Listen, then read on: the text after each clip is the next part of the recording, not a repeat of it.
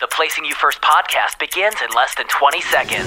Visit crcgroup.com to subscribe, download our award winning tools and intel articles that help you stay aware of emerging issues and trends, or get a snapshot of the insurance marketplace with our industry leading REDY indexes. You'll find it all on crcgroup.com under tools and intel. Recently, CRC Group CEO Dave Obenauer sat down with David Bull from The Insurer to talk about the state of the wholesale insurance marketplace. It was a great conversation, and we're happy to share it with you today. If you'd like to learn more about The Insurer TV or their Leading Voices series, which is the source of this interview, visit them at theinsurer.com. Check the show notes for the link. Hello and welcome to the latest installment of our Leading Voices series of one-to-one interviews with industry leaders. We're joined by CRC Group CEO Dave Obenauer, who I'm sure will give us some great insights on a marketplace that has been thriving in recent years, as well as what its prospects are going forward and how wholesalers such as his company are positioning themselves to address the continued opportunities. Welcome, Dave. Thank you, David. It's great to be with you. Dave, I want to start off by having you talk about the market as you see it at the moment. The E&S market grew by another 20% plus in the first half of the year based on surplus lines stamping office data. And of course, wholesalers have been reporting record growth over the last couple of years. Would you say this is the best market you've ever seen in your career? Yeah, from the perspective of the E&S market, uh, in terms of demand and supply, quite frankly, for sure. Uh, it's a market that most people a few years ago predicted would never happen again. But who would have thought just a few years ago to have the confluence of events of the pandemic, social unrest, uh, social inflation, uh, core inflation, uh, and a number of natural catastrophes over 100 year plus events. So all that's really impacted both the, the supply and the, the demand for our products in E&S. Uh, and has put a lot of opportunity in, in our laps around solving for uh, challenging needs.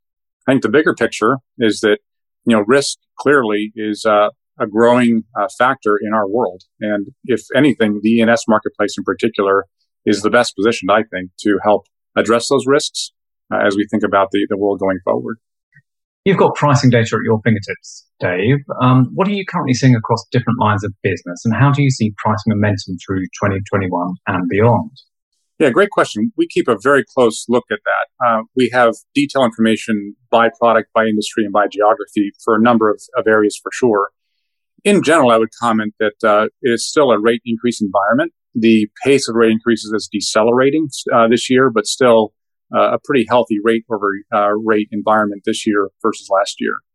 If you look at excess and umbrella, for example, uh, it is up still uh, comfortably in the mid-teens. it was up in, in, close to the 20% range last year, so it is compounding its growth for sure even this year.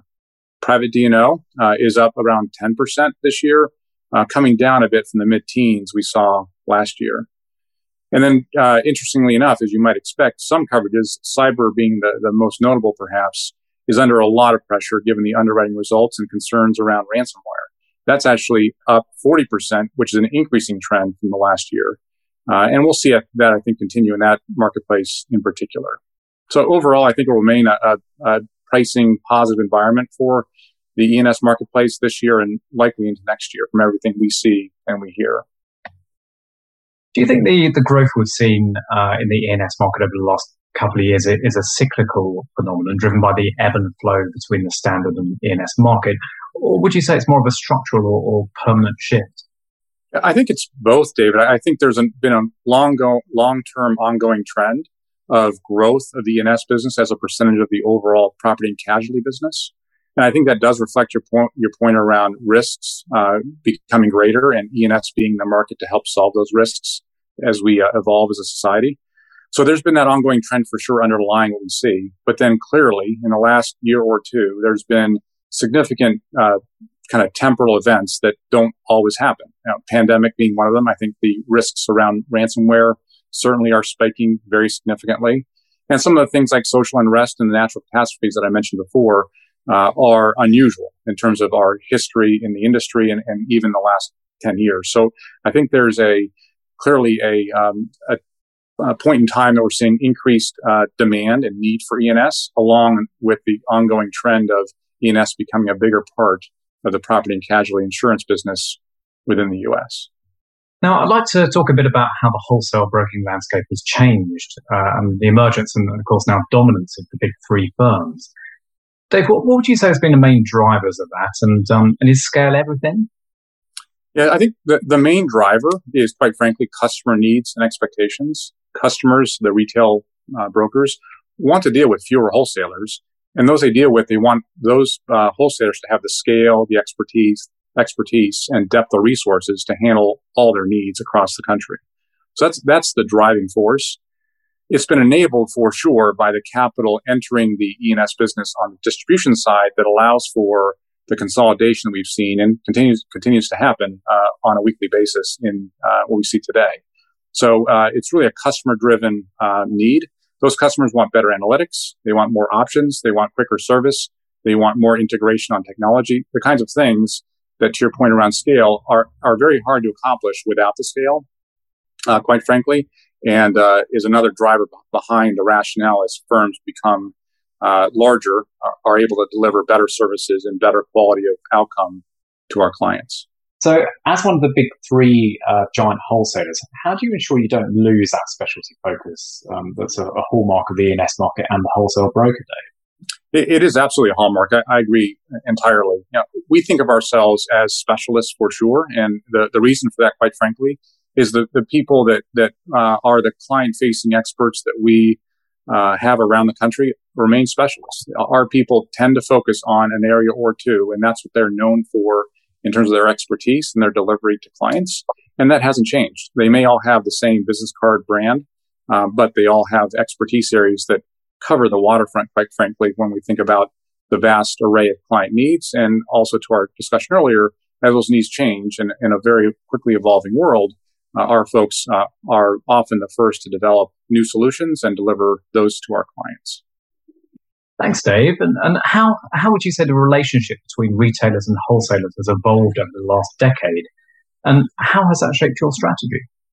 It's interesting to think about it over a decade or so. It, to your point, David, you know, that far ago, or maybe 15 years ago, there really wasn't any sort of organized corporate relationship between the retail clients of a wholesale broker and that wholesale broker. That changed over time. Um, so our engagement with our clients at the uh, CRC corporate level is very significant and uh, a big part of our focus every day. Uh, that complements what happens transactionally every day and executing in the marketplace. Um, but it was clearly before um, the, the, current corporate model very much a transactional relationship, one that solved the needs at the point in time, but without any sort of corporate strategy development or joint business planning, the kinds of things we do now do routinely with our clients to build a business together that allows our clients to grow and grow profitably in the areas that they're focused on that we can help them solve for. Now, Dave, um, as we've reported, you, have recently restructured your, your business. Can you explain a bit about the rationale behind that and, and also how it sets you up to meet client needs and capitalize on current market conditions, particularly in light of that evolving relationship? We're very excited about the restructuring. In this case, the restructuring is, is really all about delivering more to clients on, more, on a more consistent basis. We accomplished two things with the restructuring. One, uh, we established a new vertical, a vertical we call Life, Retirement, and Benefit Solutions. That is uh, headlined by a company we've p- had part of the family here for a long time, uh, known as Crump.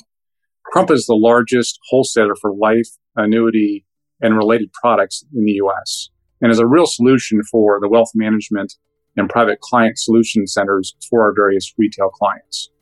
So that, that new vertical um, allows us to get into a, a, space that we've been, quite frankly, in already, but not really focused on in terms of delivering more consistently to our retail clients. So we're very excited about what that means as we build out that uh, area further, both organically and through acquisition. The other part of our uh, reorganization was to establish a much more significant programs operation uh, we recently closed on an acquisition of Constellation Affiliated Partners. And with that, that combination, along with what we already have within the family, we underwrite about $4 billion through our MGA platforms uh, each year. And that gives us an incredible depth of expertise and talent to help carriers underwrite risks and then deliver those products consistently to our clients across the country. So when we think about CRC Group now, we have the full scope of being able to solve for transactional wholesale needs, for all sizes of clients across the country, able to get into life retirement benefit solutions for those same clients, and then offer MGA bespoke products that we underwrite on behalf of various carriers to deliver to our retail clients. So we, we really think it rounds us out nicely and pre- presents a platform within CRC Group that, quite frankly, we think is unparalleled uh, in the industry.